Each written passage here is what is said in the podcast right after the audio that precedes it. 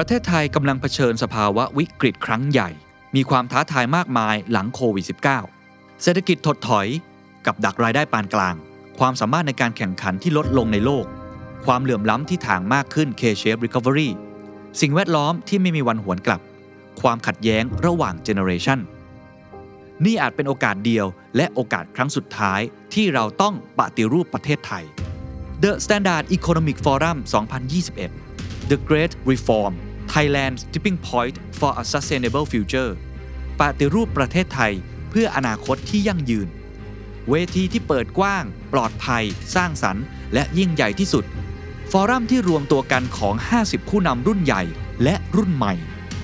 มากกว่า 20 เวที 3 วันเต็ม พบกับ เสนาะ อูนากูล นิธิเอียวศรีวงศ์สุรเกียรติ์ เสถียรไทย บรรยงพงษ์พานิช สุพัฒนพงษ์พันธ์มีเชาว์ เศรษฐพุฒิ สุทธิวาทนฤพุฒิ ธงทองจันทรางศุเศรษฐาทวีสิน สมโภชน์ อาหุนัย อาทิตย์นันทวิทยา สุดารัตน์ เกยุราพันธุ์จรีพรจารุกรสกุล ทิมพิธาลิ้มเจริญรัตน์ ท๊อปจิรายุส ทรัพย์ศรีโสภา โคดดี้อัตพลกูดเดย์มายพัสราวลีธนกิจวิบูลผล และวิทยากรผู้ทรงคุณวุฒิอีกมากมาย พร้อมผู้ดำเนินการเสวนาพิเศษ สุดที่ชัยยุน งานจัด 3 วันเต็ม 26-28 พฤศจิกายน Virtual Conference ถ่ายทอดสดแบบ Full HD จัดเต็มแสงสีเสียง บัตร 1 วันราคา 1,500 บาท 3 วัน ราคา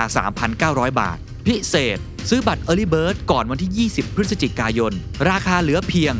2,500 บาท The Standard Member รับส่วนลดเพิ่มอีก 10%รับชมย้อนหลังได้ถึง 3 เดือน ซื้อบัตรได้แล้ววันนี้ที่ไทย Ticket Major ติ ติดตามรายละเอียดเพิ่มเติมได้ที่ The Standard มาร่วมกันปฏิรูปประเทศไทย เพื่ออนาคตที่ยั่งยืนของทุกคน จริงๆถ้าเป็นเป็น 8 ปีที่หนักมากๆนะครับ คือทำงาน 7 วันต่อสัปดาห์นะครับวันเกิดน้องน้องสาวก็ไม่ได้ไปอะไรครับภาษาอังกฤษเขาเรียกว่า no life คือไม่มีชีวิตเลยถามว่ามันเป็นแรงกดดันไหมที่คนส่วนใหญ่ไม่เข้าใจเนี่ยก็ก็กดดัน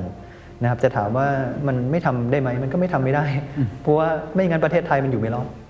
ใช่ไหมครับแต่คนส่วนใหญ่ยังไม่เห็นเราก็ต้องกัดฟันสู้ไปก่อน แต่สุดท้ายเลยเวลาจะเป็นสิ่งที่พิสูจน์ทุกอย่างเขาบอกว่าต้องรับความเจ็บปวดได้เยอะ มีทั้งคนที่โยนดอกไม้ให้ แล้วก็คนที่โยนก้อนอิฐให้ เราอยู่ในสปอตไลท์ ส่วนตัวเองเนี่ยมีวิธีการในการรับมือกับเรื่องแบบนี้ยังไงครับ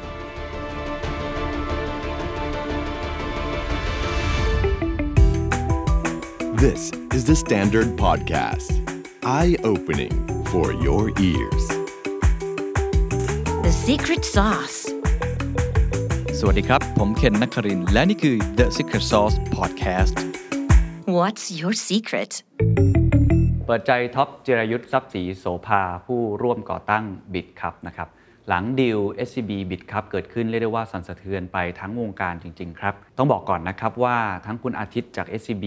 X เอง แล้วก็คุณท๊อปจาก Bitkub เนี่ยในช่วงเวลานี้นะครับไม่สามารถพูดถึงดีลนี้ได้ เพราะว่าดีลยังไม่เสร็จครับก็เลยทำให้บางทีเราจะไม่ค่อยเห็น 2 คนนี้ออกสื่อสักเท่าไหร่ เพราะว่าดีลจะเสร็จจริง ๆ ในช่วงมีนาคมนะครับแต่พอดีว่า The Standard เราจัดงาน The Standard Economic Forum 2021 ครับ ในธีมที่ชื่อว่า The Great Reform นะครับซึ่ง ทั้งสองท่านเนี่ยก็จะมาร่วมขึ้นเวทีในวันที่ 27 พฤศจิกายนด้วย เพราะฉะนั้นเราก็เลยได้มีการพูดคุย ได้มีการเตรียมตัวกัน ที่จะไปพูดในเวทีวันนั้น เรื่องอนาคตของสินทรัพย์ดิจิทัล ประเทศไทยอยู่ในมือใคร และควรจะเป็นอย่างไร เราจะเป็น hub ของอาเซียนของโลก เราจะเป็น regional player ได้มากน้อยแค่ไหนด้วยนะครับ ใครสนใจครับไปซื้อบัตรได้นะครับ ที่ Thaiticketmajor ครับ บัตร 3 วันราคา 3,900 บาท ซื้อก่อนวันที่ 20 พฤศจิกายนครับ Early Bird เหลือเพียง 2,500 บาท บนเวทีนั้นไม่ได้มีแค่ SCB และ Bitkub อย่างเดียวครับ ยังมี KBTG คุณกระทิง เรืองโรธภูลผลนะครับ และคุณแบงค์เอกลาบยิ้มวิไลครับ จาก z i p m e x ก็คือเป็น Exchange อีกเจ้าหนึ่งที่อยู่ในตลาดเดียวกันกับบิตครับด้วย 4 คนนะครับ ไม่เกิดขึ้นบ่อยนะ ผมว่าน่าจะเป็นครั้งแรกในประเทศไทยนะครับที่เขามาเจอกันเขาจะพูดคุยเรื่องอนาคตนี้น่าสนใจว่าจะเป็นอย่างไร แต่ว่าวันนี้ครับเรามีโอกาสได้พูดคุยกับคุณท็อปนะครับก็เลยลองคุยกับเขาว่าเอ๊ะถ้าอย่างนั้นเราลองคุยเรื่องอื่นๆ ที่ไม่เกี่ยวกับดีลได้ไหมที่น่าจะเป็นสิ่งที่เป็นประโยชน์กับทุกท่าน แล้วก็เป็นคำถามที่หลายท่านอยากถามคุณท็อปนะครับผมก็เลยขออนุญาตคุณท็อปนะครับมีคลิปสัมภาษณ์อันนี้มาให้ทุกท่านได้ดู ผมถามทุกคำถามนะครับที่หลายท่านสงสัยนะครับไม่ว่าจะเป็นเรื่องว่ากว่าจะมาถึงจุดนี้เขาผ่านอะไรมาบ้าง อะไรคือวิกฤต อะไรคือบทเรียนที่เขาได้เรียนรู้เขาบอกปีนี้เป็นปีที่เขาเครียดมากที่สุดนะครับ เจอวิกฤตหลายครั้งเขาผ่านมันมาได้อย่างไร หรือเรื่องที่ว่าความรู้สึกของคนหลายคนในกระแสโซเชียลมีเดียที่หลากหลายนะครับ มีทั้งดอกไม้ แล้วก็มีทั้งก้อนอิฐด้วย คุณท็อปรู้สึกอย่างไร และรับมือกับเรื่องนี้อย่างไรคำถามหลายคำถามครับว่าเอ๊ะสิ่งที่คุณท็อปทำเนี่ยเอาผลประโยชน์เข้าสู่ส่วนตัวหรือเปล่า สภาพการแข่งขันของตลาดหลังจากนี้จะเป็นอย่างไร แล้วในอนาคตคุณท็อปยังจะอยู่ Bitkub ต่อไปใช่หรือไม่ หลายคำถามนะครับที่คุณท็อปก็ตอบตรงๆนะครับ ลองไปฟังกันดูครับ อีก 5-10 ปีข้างหน้าวงการการเงินไทยและโลก มันจะเป็นยังไงครับในมุมมองคุณท็อปแล้ว Bitkub จะอยู่ตรงไหนครับ จริงๆ vision ของ Bitkub เนี่ยตอนแรกเราอยากจะสร้างเป็นยูนิคอร์นให้ทุกคนคนไทยภาคภูมิใจ บอกกับชาวโลกได้ว่า คนไทยก็เก่งใช่ไหมครับ แล้วพอเราถึงนะครับ vision ได้แล้วเนี่ยสุดท้ายมันก็มี vision ที่ใหญ่ขึ้นที่เราสามารถที่จะเปลี่ยน milestone ถัดไปนะครับวิชั่นถัดไปของ BitCup เนี่ยคือสร้างสิ่งที่เรียกว่าเป็น infrastructure ของ Digital Economy นะครับต้องมีคนทุกยุคทุกสมัยเนี่ยที่เข้าใจบริบทของโลกที่เปลี่ยนไปแล้วเสียสละสร้างเป็นอินฟราสตรักเจอร์ให้กับประเทศนะครับมันคือสร้างบริษัทที่ไม่มีไม่ได้ มันต้องมีเท่านั้น ในยุค Thailand 3.0 Thailand 2.0 Thailand 1.0 ต้องมีกลุ่มคนกลุ่มนี้ทั้งหมด เป็นคนกลุ่มแรกที่สร้างตลาดหลักทรัพย์ ในวันที่คนยังไม่เข้าใจว่าตลาดหลักทรัพย์คืออะไร คนจนเล่นหวยคนรวยเล่นหุ้น ในวันที่คนกลุ่มหนึ่งสร้างธนาคารขึ้นมา ในยุคที่คนยังไม่เข้าใจว่าธนาคารคืออะไรนะครับเพราะฉะนั้น Thailand 4.0 Digital Economy เนี่ยเราก็ต้องมีเป็น Digital Infrastructure เราไม่สามารถยึดติดกับ Physical Infrastructure ได้ใช่ไหมครับเพราะฉะนั้นการสร้าง Digital Infrastructure เนี่ย นะครับมันก็มีหลายแบบไม่ว่าจะเป็น Digital Infrastructure ของวงการการเงินที่เราเรียกว่า Financial Platform นะครับ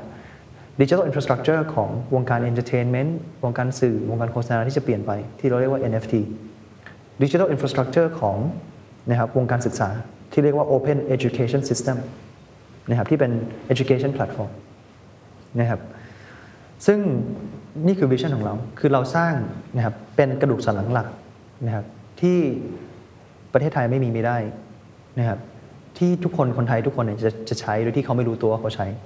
นะครับที่เป็น backbone กระดูกสันหลังของโลกที่จะเปลี่ยนไปในอนาคตนะครับให้เราเนี่ยสามารถที่จะสร้างเป็นแอปพลิเคชันบน infrastructure พวกนี้นะครับแล้วนะครับเราต้องเป็น national champion เพื่อที่จะไปบุกพอเราสร้างไฟฟ้าเสร็จแล้ว เราต้องไปขายไฟฟ้าที่บ้านอื่นที่ใช้เทียนไขอยู่ แล้วเอาเงินเข้าประเทศของเราได้แล้ว ไม่อย่างนั้นประเทศไทยอยู่ไม่รอด นะครับอันนี้คือสิ่งที่วิชั่นที่บิ c คัพพยายามจะสร้างขึ้นมา แต่ mission เนี่ยเป็นสิ่งที่ไม่ควรเปลี่ยนนะครับไม่ว่าบริษัทจะเปิดมากี่เจเนอเรชันเนี่ย mission หรือ purpose การเปิดบริษัทคืออะไรเพื่อเพื่ออะไร ไม่ควรเปลี่ยนมิชชั่นของบิ c คัพเนี่ยคือเปิดมาเพื่อสร้างโอกาส ให้กับคนไทยทุกคนนะครับผมบอกพนักงานตลอดว่าถ้าใครจะมาทำงานเพื่อสร้างความสุข ไปทำงานที่ Netflix ไปทำงานที่ YouTube ไม่ใช่ที่บิ c ครับบิ c ครับพวกเรามาทำงานเพื่อสร้างโอกาส ให้แก่คนไทยนะครับคนไทยเป็นคนที่เก่งแต่ขาดโอกาส เพราะฉะนั้นเราต้องเป็นกลุ่มที่สร้างโอกาสให้มากที่สุด เป็นเครื่องจักรผลิตโอกาสนะครับโอกาสมันมาได้หลายรูปแบบ อันที่หนึ่งคือการเข้าถึงแหล่งการลงทุนที่ดีก็คือโอกาสชนิดหนึ่งอันที่สองคือการเข้าถึงความรู้ที่ถูกต้อง reskill up skill นะครับเราก็เลยมีเป็น Bit Cup Academy ขึ้นมานะครับก็คือการให้โอกาสคนไทยในอีกรูปแบบหนึ่งการมี Bitkub Ventures มาลงทุนนะครับเป็นเหมือน Bitcup มาเฟียเหมือน PayPal มาเฟียในยุคนั้น เพื่อที่จะลงทุนในสตาร์ทอัพรุ่นน้องสร้างยูนิคอร์นมากขึ้นนะครับก็เป็นการให้โอกาสอีกรูปแบบหนึ่งการมี NFT infrastructure ขึ้นมา เพื่อที่จะให้นะครับศิลปินต่างๆนะครับวงการเพลงวงการ entertainment ที่มันจะต้องเปลี่ยนไปหรือ GameFi play to earn ที่มันมาแน่นอนเนี่ยที่มี gamification เข้าไป integrate กับ real sector เนี่ยมันมาแน่นอนเนี่ยเราก็ต้องมี infrastructure ตรงนี้ให้คนไทยเนี่ยสร้างเป็นแอปพลิเคชันบนนะครับ บน infrastructure นี้ได้ที่เป็นของคนไทย 100%นะครับซึ่งนี่คือ vision ของเราที่เราจะต้องสร้างสิ่งที่มันไม่มีไม่ได้นะครับเป็นกลุ่มนะครับที่สร้าง infrastructure ที่มันสอดคล้องกับโลก digital economy ที่จะเกิดขึ้นในอีก 5 ปี 10 ปีข้างหน้า ที่คนไทยขาดไม่ได้ นี่คือสิ่งที่เราพยายามจะสร้างมันขึ้นมานะครับครับ ตลอดเส้นทางของคุณท็อปที่เริ่มต้นทำตัวบิ c คัพมาเมื่อ 4-5 ปีที่แล้วนะครับหรือว่ามองไปในอนาคตเนี่ย เราก็เห็นความพยายามคุณท็อปมากมาย แต่แน่นอนทุกอย่างมันก็มีอุปสรรคนะมีวิกฤตหลายอย่างที่คุณท็อปคงได้เผชิญมาบ้างนะครับ มองจากวันนี้มองไปในอนาคตเนี่ยคิดว่ามันมีอะไรเป็นความเสี่ยง มีอะไรเป็นอุปสรรค มีอะไรเป็นความท้าทายในมุมมองคุณท็อปมีอะไรที่คนเข้าใจคุณท็อปผิดไปบ้างเยอะไหมครับแล้วอยากอธิบายไหมครับ มีอะไรที่กระแสในโซเชียลมีเดียพูดถึงแล้วคุณท็อปอยากจะอธิบายถึงไหมครับ ก็จริงๆผมเข้าใจครับ เพราะว่าถ้าไปศึกษาประวัติศาสตร์นะครับไม่ว่าจะเป็นมาร์ตินลูเทอร์คิง ไอน์สไตน์ใช่ไหมครับหรือคนที่คือคนที่แตกต่างจะเป็นกลุ่มคนที่คนส่วนใหญ่จะดูถูก หัวเราะเยาะมองข้ามนะครับในช่วงแรกมันเป็น pattern ของมนุษย์ใช่ไหมครับแต่สุดท้ายเขาเนี่ยจะมาเปลี่ยนแปลงสังคม กลุ่มคนกลุ่มนี้ใช่ไหมครับซึ่งต้องใช้เวลา พอเวลามันมาถึงเนี่ยความรู้ความความเข้าใจมันมันเข้าถึงทุกคนในที่สุด ถ้าเราให้ประโยชน์กับสังคมจริงๆเนี่ยสุดท้ายคนจะเข้าใจว่านะครับมันมีความจำเป็นจริง ๆ ที่เราต้องปรับประเทศของเรา ต้องมีบริษัทรุ่นใหม่เกิดขึ้นมาให้ได้ ต้องมีบริษัทที่เป็น national champion ให้คนไทยเนี่ยได้ภาคภูมิใจบ้าง เหมือนกับที่ Grab เนี่ยเขาเป็นสิ่งที่ไปที่ไหนคนมาเลเซียเขาภูมิใจมากเลยที่เขามี Grab เป็นของเขา ที่เป็นเศรษฐกิจรุ่นใหม่ที่เหมาะกับโลกอนาคตที่เปลี่ยนไปเป็น national champion ของเขา Gojek ก็เป็นสิ่งที่ภาคภูมิใจมากของอินโดนีเซียของเขานะครับซึ่งเราเนี่ยก็อยากจะนะครับเป็น national champion แล้วก็เป็นสิ่งที่โชว์ให้กับคนทั่วโลกว่าเฮ้ยคนไทยเขาเก่ง เราประเทศไทยเนี่ยแมปประเทศไทยอยู่ในในพื้นที่ของบนบนบนโลกใบนี้ได้แล้วใช่ไหมครับ แล้วเราก็จะเอาเพิ่ม GDP ไทยเนี่ยกลับมานะครับมหาศาลผ่าน New Economy นะครับอย่างปีนี้เนี่ย Bitkub จ่ายภาษีกับประเทศไทยมหาศาลนะครับดีใจมากเลยว่าชาติหนึ่งเนี่ยสามารถสร้างบริษัทที่สร้างภาษีกับเอาเอาภาษีมาพัฒนาประเทศไทยเนี่ยได้ขนาดนี้นะครับถ้าไม่มี Bitkub เงินภาษีเป็นหลายเป็นหลักพันล้านเนี่ยเก็บไม่ได้นะครับ เพราะในหลาย ๆ วงการที่เราพิสูจน์กันแล้วว่าเราเป็น technology user เมื่อไหร่ technology provider เป็นของชาวต่างชาติไม่จ่ายภาษีในบ้านเรา แล้วถ้าไม่มีภาษีมันพัฒนาประเทศเรื่อย ๆ เนี่ยประเทศจะอยู่ยังไงถูกไหมครับ เพราะฉะนั้นถ้าเรามี national champion ที่เป็นของคนไทย 100%เนี่ยเราจดทะเบียนในเมืองไทย พนักงานเป็นคนไทยผู้ดูเป็นคนไทยทุกคนเนี่ยนะครับเราจ่ายภาษีให้กับประเทศได้เต็ม ๆ เนี่ยเงินตรงนี้มา reinvest ในการพัฒนาประเทศได้อีกใช่ไหมอันนี้ก็เป็นอีกอย่างอีกอย่างหนึ่งที่เป็นสิ่งที่ภาคภูมิใจมาก ๆ ยิ่งบริษัทเรายิ่งใหญ่เท่าไหร่ ไปบุกต่างประเทศเมื่อไหร่ มันคือเงินที่เข้าประเทศของเรา ที่จะมาพัฒนาประเทศ ได้ในที่สุดนะครับ ซึ่งสุดท้ายผมเชื่อว่าทุกคนจะเข้าใจอยู่แล้วนะครับ ขอแค่ต้องใช้เวลาในการพิสูจน์ถูกไหมครับถ้าโลกมันเปลี่ยนแล้วเปลี่ยนจะเปลี่ยนเร็วมากนะครับในอีก5ปีข้างหน้า 10 ปีข้างหน้าเนี่ยแล้วถ้าเรายังไม่สามารถที่จะปรับตัวหรือยังทะเลาะกันเอง เรายังไม่มี national champion เมื่อไหร่เนี่ยผมค่อนข้างจะเป็นห่วงประเทศไทยมากเลยว่า เราจะติดกับกับดักรายได้ปานกลางอย่างนี้ต่อไปจริงๆหรอแล้วเราไม่สามารถเก็บภาษีได้แล้วเงินไหลออกนอกประเทศไปเรื่อยๆเนี่ยนะครับ ถ้าผมเป็นนายกก็คงจะหนักใจมาก ไม่รู้จะช่วยประเทศยังไงถ้ามันมันคืออีกโอกาสหนึ่งที่พอเทคโนโลยีมันมันชิฟต์นะครับโลกมันชิฟต์ transformational shift หรือก้าวกระโดดเนี่ยมันคือโอกาสที่เราเห็นเพชรที่ต้องเอามาขัดครับ ถ้าเราสามารถขัดขัดเพชรนี้ได้จริง ๆ เนี่ย มูลค่าที่เราจะดึงให้ประเทศไทยหลุดจากกับดักรายได้ปานกลางแล้วเพิ่มศักยภาพประเทศเนี่ยได้มหาศาลเลยนะครับนั้นส่วนตัวยืนยันว่าสิ่งที่ทำอยู่เนี่ยไม่ได้ตอบโจทย์แค่ตัวเอง แต่คุณท็อปตอนนี้วิชั่นคือตอบโจทย์ประเทศตอบโจทย์สังคมถูกไหมครับครับ จริงๆถ้าเป็นเป็น 8 ปีที่หนักมากๆนะครับ คือทำงาน 7 วันต่อสัปดาห์นะครับวันเกิดน้องน้องสาวก็ไม่ได้ไปอะไรอย่างเงี้ยครับเป็นค่อนข้างจะไม่ no life นะครับภาษาอังกฤษเรียกว่า no life คือไม่มีชีวิตเลยนะครับซึ่งเราก็แบกความ responsibility ตรงนี้อยู่ แต่ผมคิดว่า มันก็เป็นการแบก responsibility หรือภาระตรงนี้แบบภาคภูมิใจว่าเฮ้ยอย่างน้อยเราไม่แพ้ชาวต่างชาติในด้านนี้ แล้วถ้าเราแพ้เมื่อไหร่เมืองไทยเก็บภาษีไม่ได้นะครับในที่สุดประเทศก็จะเสียประโยชน์นะครับหรือแค่เงิน 60,000 ล้านที่เก็บอยู่ที่บิตคัพตอนนี้ครับถ้าเป็นของชาวต่างชาติเมื่อไหร่นี่เงิน 60,000 ล้านอยู่ต่างประเทศแล้วนะครับแล้วประเทศไทยจะขาดดุลขนาดไหน แล้วอีกหน่อยถ้ามันใหญ่เป็น6แสนล้านอย่างเงี้ยครับมันเงินเฟ้อจะคุมยังไง interest rate ดอกเบี้ยจะคุมยังไง FX trading จะคุมยังไง ถามว่ามันเป็นแรงกดดันไหมที่คนส่วนใหญ่ไม่เข้าใจเนี่ยก็ก็กดดันนะครับจะถามว่ามันไม่ทำได้ไหมมันก็ไม่ทำไม่ได้ เพราะว่าไม่งั้นประเทศไทยมันอยู่ไม่รอดใช่ไหมครับแต่คนส่วนใหญ่ยังไม่เห็นเราก็ต้องกัดฟันสู้ไปก่อน แต่สุดท้ายเลยเวลาจะเป็นสิ่งที่พิสูจน์ทุกอย่างนะครับ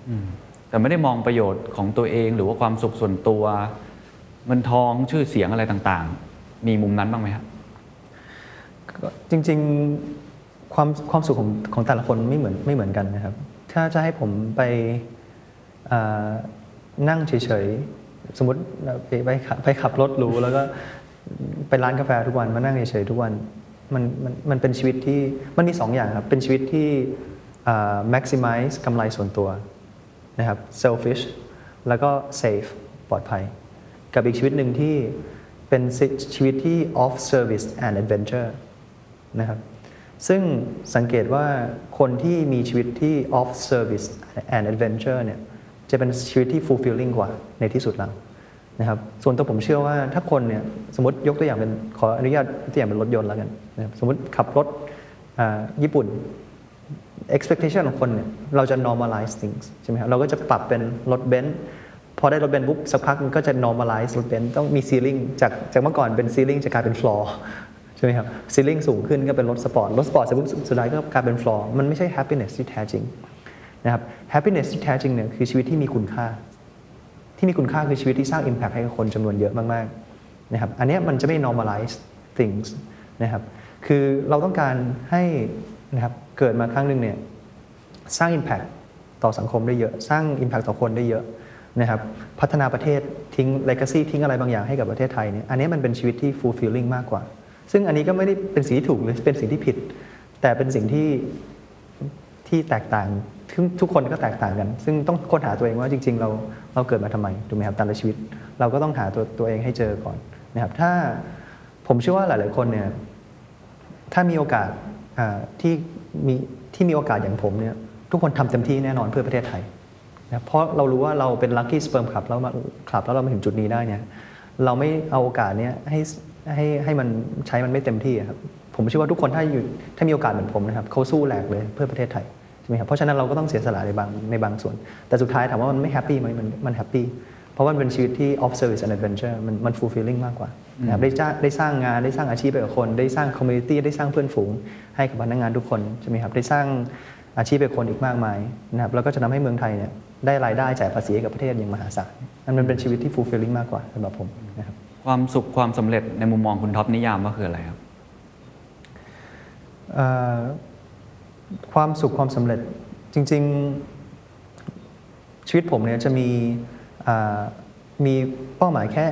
อันเดียวในช่วงชีวิตของแต่ละชีวิต เมื่อก่อนผมเป็นเด็กเกเรใช่ไหมครับความสำเร็จในตอนนั้นก็คือเข้ามหาลัยระดับโลกให้ได้ ผมก็ก็เลือกที่จะเสียสละทุกอย่างที่สำคัญในยุคนั้นก็อ่า ไม่พอเข้ามหาลัยได้ ตอนนั้นแมนเชสเตอร์เนี่ยก็ไม่ไปปาร์ตี้ไม่ไปไม่ไปมีแฟนทั้งนี้มันก็เป็นสิ่งที่สำคัญในยุคเด็ก teenager อายุ 18 อ่านหนังสือวันละ10-12ชั่วโมงเพื่อที่จะเข้ามหาลัยระดับโลกให้ได้ อันนั้นก็เป็นความสำเร็จของเราในยุคนั้นนะครับแล้วพอเขาเข้าไปที่เรียนที่ออกซฟอร์ดได้เนี่ยตอนนั้นก็เด็กที่สุดอายุ 21 ทุกคนก็ 25 26 กันนะครับเป็นเบอร์หนึ่งของโลกมาตลอดเป็นไม่เคยได้ที่ 2 เด็กโอลิมปิกอะไรต่างๆ ตอนนั้นเราก็มีเป้าหมายเดียวคือจบมาให้ได้ ไม่ให้เสียเงินคุณพ่อคุณแม่ฟรีนะครับสองปี เพราะเรียนหนักมากจริงๆใช่ไหมครับพอจบมาปุ๊บบริษัทแรกที่เปิดคือ coins.co.th ตอนนั้นเป้าหมายเดียวก็คือพิสูจน์ให้กับทุกคนเห็นว่าเราเป็นคนส่วนน้อยที่ถูกเกี่ยวกับบิตคอยน์ในขณะที่คนส่วนใหญ่เนี่ยผิดมากๆเกี่ยวกับบิตคอยน์นะครับพอเปิด Bitkub เนี่ยเป้าหมายแรกที่สุดเลยครับที่บอกพนักงานคือ เราต้องสร้างยูนิคอร์ให้กับประเทศไทยได้ เพราะตอนนั้นเห็นว่าเวียดนามกับฟิลิปปินส์มียูนิคอร์แล้วเจ็บใจ เจ็บใจแทนคนไทยเฮ้ยคนไทยก็เก่ง เราก็บอกพนักงานทุกคนบอกทีมงานทุกคนที่ทำงานกับเรา เราต้องเป็นคนที่สร้างกลุ่มคนที่สร้างยูนิคอร์ให้โชว์คนทั่วโลกได้ว่าคนไทยก็เก่ง แต่พอมันทำได้เนี่ยเป้าหมายถัดไปก็คือจะคือ Bitkub ไม่ใช่บริษัทเราแล้วครับมันเป็น infrastructure ของประเทศนะครับที่เป็นของคนไทยไปแล้วที่คนไทยต้องใช้กันนะครับก่อนที่จะเป็นของชาวต่างชาติ ผมมองว่า Bitkub ไม่ใช่บริษัทเราแล้ว แต่เราต้องทิ้งเลก a ซีทิ้งอินฟราสตรักเจอร์เนี่ยนะครับให้คนไทยใช้กันต่อไป เพื่อความอยู่รอดของประเทศ ที่มันต้องมี infrastructure ที่สอดคล้องกับ digital economy อันนี้คือเป้าหมายที่คิดว่า success ที่มันก็เปลี่ยนไปเรื่อยๆนะครับแต่อันนี้คืออันนี้คือ vision อันล่าสุดที่พยายามจะทำให้ได้ให้กับประเทศไทยนะครับครับเพราะฉะนั้นถ้าเกิด vision นี้ยังไม่สำเร็จคุณท็อปก็จะทำงานแบบนี้ต่อไปเรื่อยๆถูกไหมฮะยังไม่ได้มีแนวทางว่าจะไปทำอย่างอื่นอะไรยังไง ครับจริงๆ ผมตื่นเต้นมากครับกับโลกอนาคตอีก5ปี 10 ปีข้างหน้า เราสามารถที่จะสร้าง Impact ที่เราไม่เคยคาดคิดมาได้มาก่อนเลยครับ หลังจากที่อีกหน่อยเนี่ย Metaverse มา AR VR เทคโนโลยีมา Blockchain มา Big Data มา IoT มาใช่ไหมครับอ่า AI มาเนี่ยมันโหโลกจะเปลี่ยนไปเร็วมาก ๆ ส่วนตัวผมตื่นเต้นมาก ๆ กับโอกาสที่จะเกิดขึ้นนะครับในอนาคตครับแนะนำถึงผู้นำแล้วกันนะครับ หรือว่าผู้ประกอบการ แม้กระทั่งคนที่อาจจะทำงานอาจจะไม่ได้เกี่ยวข้องกับเทคโนโลยีก็ได้ แต่ว่าเขาเห็น speed ของโลก โดยเฉพาะคุณท็อปบอก โอ้โห ตื่นเต้นมากเนี่ยมันจะยกกำลังสองทุก ๆ ปีเลย มันจะเร็วขึ้นไปเรื่อยๆ ผมว่ามันก็จะมีสองฝั่งฝั่งหนึ่งก็คือตื่นเต้นสนุกพัฒนาตัวเอง อีกฝั่งหนึ่งก็อาจจะรู้สึกกังวล แล้วก็ panic แล้วก็อาจจะเริ่มกลัวกับความเปลี่ยนแปลงที่เกิดขึ้นมากมายนะครับคุณท็อปคิดว่าในอนาคตผู้นำนะที่จะต้องนำการเปลี่ยนแปลงเหล่านี้ด้วยความท้าทายมากมายเลยเนี่ยจะต้องมีคุณสมบัติอะไรตัวเอง เอาจากที่คุณท็อปมองเห็นก็ได้ ผู้นำเน้นเอาตัวเอง หรือผู้นำต้องไปบริหารองค์กรก็ได้เนี่ยจะต้องมีคุณสมบัติแบบไหนบ้างครับ ครับ อนาคตผมคิดว่าผู้นำเนี่ยครับ คนที่เก่งที่สุด ไม่ใช่คนที่มี IQ ที่สูงที่สุดนะครับ คนที่เก่งที่สุดไม่ใช่คนที่มี EQ ที่สูงที่สุดด้วย แต่คนที่เก่งที่สุดคือคนที่มี AQ ที่สูงที่สุดนะครับ AQ ย่อมาจาก adaptive quotient ความสามารถในการปรับตัว unlearn แล้วก็ relearn things เขาบอกว่าคนที่ประสบสำเร็จในยุคที่แล้วในคนที่คือกลุ่มคนที่อ่านออกเขียนได้ เพราะคนในยุคสงครามโลกตอนนั้นยังอ่านไม่ออกเขียนไม่ได้กัน the ability to read and write ในยุคนั้น แต่ในยุคนี้ทุกคนอ่านออกเขียนได้กันหมดแล้วเนี่ยคนที่จะประสบความสำเร็จจริงๆ คือคนที่มีความสามารถที่จะ unlearn แล้วก็ relearn things the ability to unlearn แล้วก็ relearn things เพราะฉะนั้น AQ เนี่ยเป็น skill set ที่สำคัญที่สุดเลยของผู้นำจะทำยังไงให้เรามี growth mindset นะครับจะทำยังไงให้เราเรียนรู้ทุกวันนะครับเป็น infinite game นะครับผู้บริหารเนี่ยไม่ว่าจะเป็นผู้บริหารประเทศหรือผู้บริหารบริษัทเนี่ย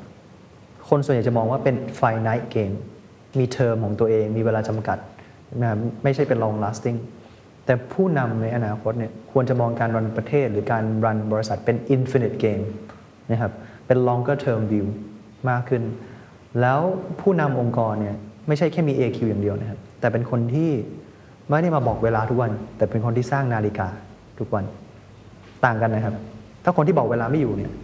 คนอื่นในองค์กร คนอื่นในประเทศ ไม่รู้แล้วว่าบอกเวลายังไง ประเทศจะอยู่ไม่รอด บริษัทจะอยู่ไม่รอดนะครับแต่ต้องเป็นคนที่สร้างนาฬิกา ถ้าวันหนึ่งเราไม่อยู่ล่ะ success ของบริษัทต้อง outlast success ของ founder success ของประเทศต้อง outlast success ของผู้นำยุคปัจจุบันนะครับไม่ได้ทำเพื่อตัวเอง ถ้าคิดดูว่าผู้นำเนี่ยมาทุกวันละมาทำกำไรส่วนตัวทุกวันเนี่ยบริษัทจะเละไหมครับบริษัทที่เหลือหรือประเทศจะเละไหมครับถ้ามาเพื่อทำกำไรให้ตัวเองทุกวัน เพราะฉะนั้นเราต้องหาสิ่งที่เรียกว่า level 5 leadership ให้เจอ level 5 leadership คือคนที่ไม่ไม่เอาเลือกที่จะเอา ego ออกเลือกจะเอาทุกอย่างออกเพื่อให้ organization เนี่ยหรือบริษัทหรือประเทศเนี่ยประสบความสำเร็จความสำเร็จจริง ๆทำเพื่อประเทศจริง ๆ ใช่ไหมครับ ซึ่งผู้นำประเภทนี้เนี่ยเขาจะไม่เป็นคนที่นำด้วยคำตอบ แต่จะเป็นการนำด้วยคำถาม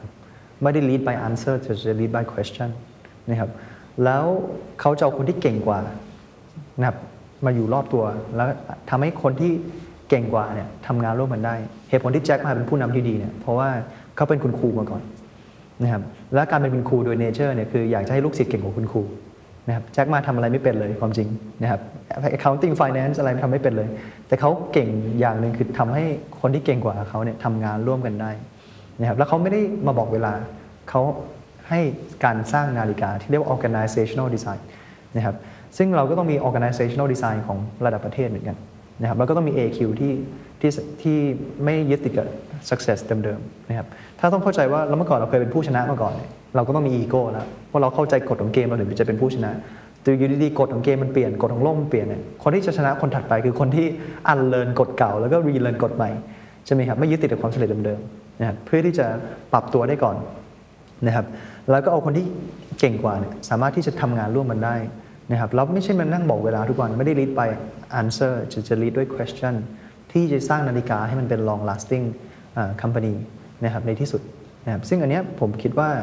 เป็นสิ่งที่สำคัญมาก แล้วก็ต้องเป็น selfless ไม่ใช่ไม่ใช่ selfish ใช่ไหมครับไม่ใช่มาเพื่อทำกำไรส่วนตัวอย่างเดียวนะครับแล้วก็ต้องห้าม lead ด้วย control ต้อง lead ด้วย context นะครับที่ถูกต้องยิ่งบริษัทยิ่งใหญ่เท่าไหร่เนี่ยบริษัทคุณห้าม lead ด้วย control คุณต้อง lead ด้วย context ที่ถูกต้อง นะครับเพราะทุกคนเนี่ยจะไป take action ที่เป็น micro action แทนเราทั้งหมด ประเทศก็เหมือนกัน เราห้าม lead ด้วย control แต่เราต้อง lead ด้วย context ที่ถูกต้องสุดท้าย action ที่เหลือเนี่ยมันจะถูกต้องนะครับและที่สำคัญเลยนะครับชาร์ลส์ดาร์วินเขาพูดมาโดยตลอดว่าสิ่งที่จะอยู่รอดไม่ใช่สิ่งที่แข็งแรงที่สุด แต่เป็นสิ่งที่ปรับตัวได้ดีที่สุดชาร์ลส์ดาร์วินพูดมาโดยตลอด เพราะฉะนั้นบริษัทไหนที่ไม่มีการเปลี่ยนแปลงคือบริษัทที่ตายแล้ว ประเทศไหนที่ไม่มีการเปลี่ยนแปลงคือประเทศที่ตายแล้ว ทุกอย่างที่ไม่มีการเปลี่ยนแปลงมันคือสิ่งที่ตายแล้ว เพราะฉะนั้นการเปลี่ยนแปลงเป็นเรื่องปกติ การที่จะมี progress ได้มันต้องมี experiment การทดลองใช่ไหมครับการที่จะมีการทดลองได้มันก็ต้องมีการล้มเหลว จะทำยังไงให้การล้มเหลวเนี่ยไม่ไม่เจ็บไม่แพงไม่ตาย ไม่ใช่ล้มจากกรยานแล้วตายเลยนะครับจะทำให้ทุกคนเนี่ยกล้าที่จะทดลองกัน เพราะ experiment มันมาพร้อมกับการล้มเหลว แต่ในขณะเดียวกันถ้ามัน experience ไปเรื่อยๆ มันจะมี progress นะครับหรือการพัฒนาไปข้างหน้า นะครับเพราะฉะนั้นในฐานะผู้นำอีกอย่างหนึ่งเนี่ยเราต้อง encourage experiment ในการทดลองอย่าทำให้การทดลองเนี่ยเป็นสิ่งที่แพง เป็นสิ่งที่เจ็บนะครับเป็นสิ่งที่ตายไม่ได้ เราต้อง celebrate failure celebrate experiment สุดท้ายมันจะมี progress เราต้องมี mindset ที่เราเข้าใจว่าการเปลี่ยนแปลงเป็นสิ่งที่ดีนะครับไม่ใช่การเปลี่ยนแปลงสิ่งที่ไม่ดี เพราะว่าสิ่งที่มีชีวิตรอดในอนาคตคือสิ่งที่เปลี่ยนแปลง สิ่งที่มันไม่เปลี่ยนแปลงคือสิ่งที่ตายแล้วนะครับปีนี้ทราบมาว่าก็เป็นปีที่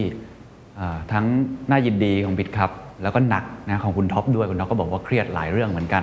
มีวิกฤตหลายอย่างนะครับบทเรียนที่คุณท็อปได้ในปีนี้คืออะไรครับสำหรับตัวเองเลย หรือว่าสำหรับองค์กร วัฒนธรรมองค์กรก็ได้ หรือจะตัวเองก็ได้ บทเรียนสำคัญที่คิดว่าตัวเองได้เรียนรู้และอยากจะแชร์ให้กับทุกท่านครับ ก็จริงๆมันเป็นบทพิสูจน์จริง ๆ ครับว่า AQ เป็นสิ่งที่สำคัญมาก ๆ ในยุคนี้นะครับ BitCup เป็นบริษัทที่โต เป็นพันเปอร์เซ็นต์ติดกัน 4 ปีนะครับซึ่งไม่น่าจะมีบริษัทไหนทำได้ในอดีตใช่ไหมครับจะ revenue โต 1,000%ทุกปีนะครับปีแรก 3 ล้าน ปีที่ 2 33 ล้าน ปีที่ 3 345 ล้าน ปีที่ 4 น่าจะ 5,000 ล้านใช่ไหมครับซึ่งมันก็จะมีหลายยุคสมัย เวลาบริษัทที่โตเป็นพันเปอร์เซ็นต์เนี่ยทุกๆ 6 เดือนมันคืออีกบริษัทหนึ่งไปแล้ว มัน work process จะเปลี่ยนไป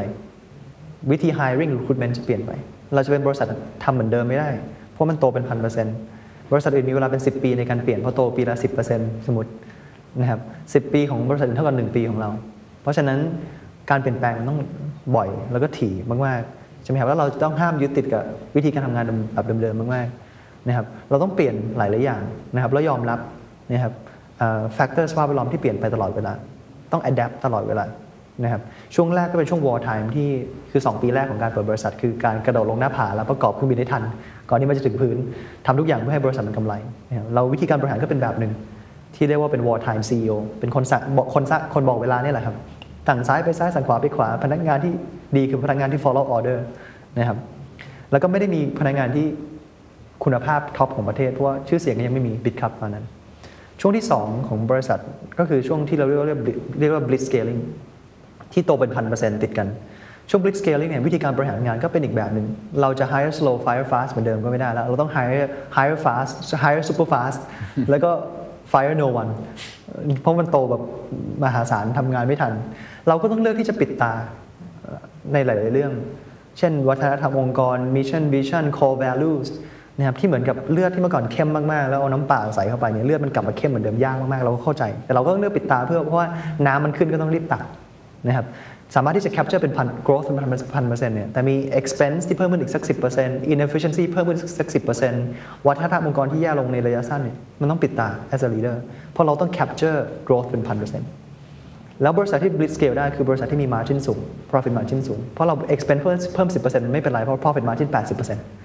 ะครับแต่ถ้าบริษัทที่ profit margin น้อยนะครับ สุดท้ายเขา blitz scale ไม่ได้ เพราะว่าถ้า expense มันเพิ่ม 10%แต่ profit margin 5%ขาดทุนทันทีนะครับซึ่งบริษัทที่จะ blitz scale ได้คืออย่าง BitCup หรือ Grab หรือ Uber ที่เขา blitz scale นะครับ blitz scale เสร็จเนี่ยเฟสที่ 3 ของการรันบริษัทมันคือ peace time ไม่ใช่ war time และ peace time จะทำยังไงให้มันเป็น long lasting company จะทำยังไงให้ในฐานะเมื่อกี้อ่า CEO เนี่ยหรือผู้บริหารเนี่ยที่อยากจะแชร์ lesson learn นะครับ ก็คือเราต้องเปลี่ยนจากคนบอกเวลามาเป็นคนสร้างนาฬิกามากขึ้นละเราห้าม lead by control เราต้อง lead ด้วย context เราต้องเป็น level 5 leadership อ่าให้ได้ ไม่ใช่เป็นคนที่ขับรถบัสเองแล้วแต่เป็นคนที่เอาคนที่เก่งที่สุดนั่งหน้ารถบัส ให้หาโอกาสใหม่ find the next opportunity แล้วคนที่เหลือแก้ไขปัญหาในองค์กรใช่ไหมครับ hire slow fire fast กลับมาเป็น philosophy เดิมใช่ไหมครับ core values mission vision สำคัญมากนะครับ ซึ่งบริบทมันก็เปลี่ยน ทุกๆ 6 เดือน เหมือนกับ 6 เดือนแรกเล่นฟุตบอล 6 เดือนที่ 2 เล่นบาสเกตบอล 6 เดือนที่ 3 เล่นเบสบอล as a leader เนี่ย AQ สำคัญมาก เหมือนเราเล่นกีฬาใหม่ทุก 6 เดือนเลยนะครับ การรันบริษัทที่โตเร็วมากๆ แล้วในอนาคตเนี่ยโลกมันจะเป็นอย่างนั้นเลย อีก 10 ปีข้างหน้าเนี่ยรู้ไหมว่า computing power มันยกกำลังสองทุก 2 ปีนะครับแปลว่าอะไรแปลว่ามันโตแบบยกกำลัง อีก 10 ปีเราจะมีควอนตัมคอมพิวติ้งเลยครับถ้าโตในเรทนี้รู้ไหมครับแปลว่าเรทของการปรับตัว AQ ต้องสูงมากๆเลย มันไม่ใช่แค่ทุก 6 เดือนเปลี่ยนที ช่ไหมครับบริษัทในตลาดหลักทรัพย์เมื่อก่อนอายุขัยก็ 75 ปี ตอนนี้ยุค Internet Century เหลือแค่ 7 ปี อายุขัยสั้นลงเรื่อยๆ ที่อยู่เป็นที่เรียกว่า S&P 500 ใช่ไหมครับบริษัทใหม่ๆที่โตมาคือ Facebook Google Amazon เป็นบริษัทที่เปิดมาไม่ถึง Tesla เนี่ยครับตอนนี้เนี่ยบริษัทเดียวเนี่ยใหญ่กว่าทุกบริษัทรถยนต์รวมกัน 10 บริษัทรวมกันเทสลาเปิดไม่ไม่ถึง 20 ปีใช่ไหมครับเฟซบุ๊กเปิดไม่ถึง 20 ปีใช่ไหมครับซึ่ง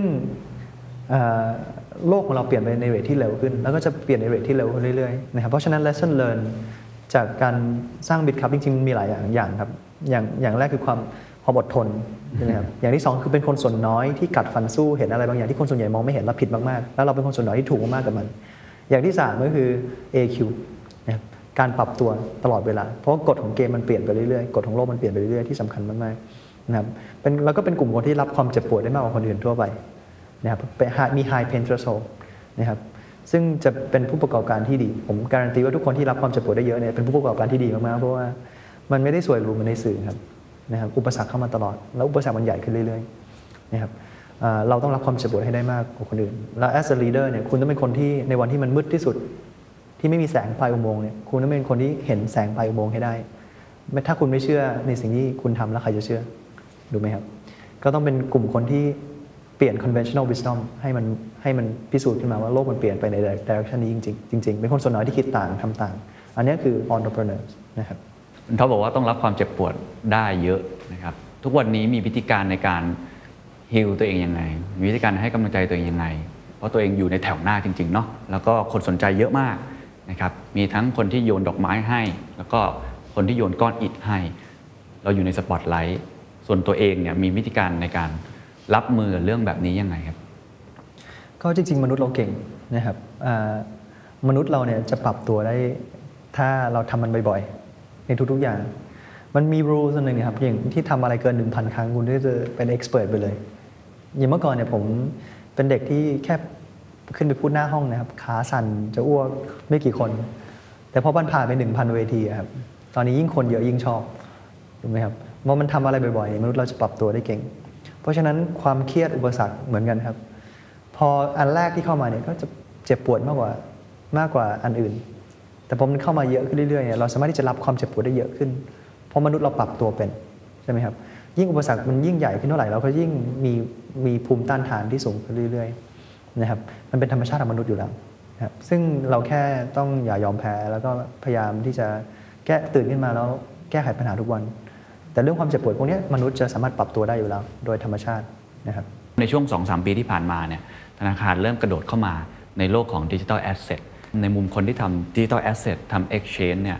เราเข้าใจเหตุผลไหมครับ ว่าทำไมธนาคารเริ่มกระโดดเข้ามาท็อปว่ามันยากแค่ไหนครับ การที่ประเทศไทยจะมีแพลตฟอร์ม ที่ไปสู้คนอื่น และเอาแค่ในภูมิภาคอาเซียนก่อนก็ได้ การจับมือของตัวใหญ่กับตัวใหญ่อีกสองฝั่งมาเจอกัน แล้วรายเล็ก ๆ จะเป็นยังไง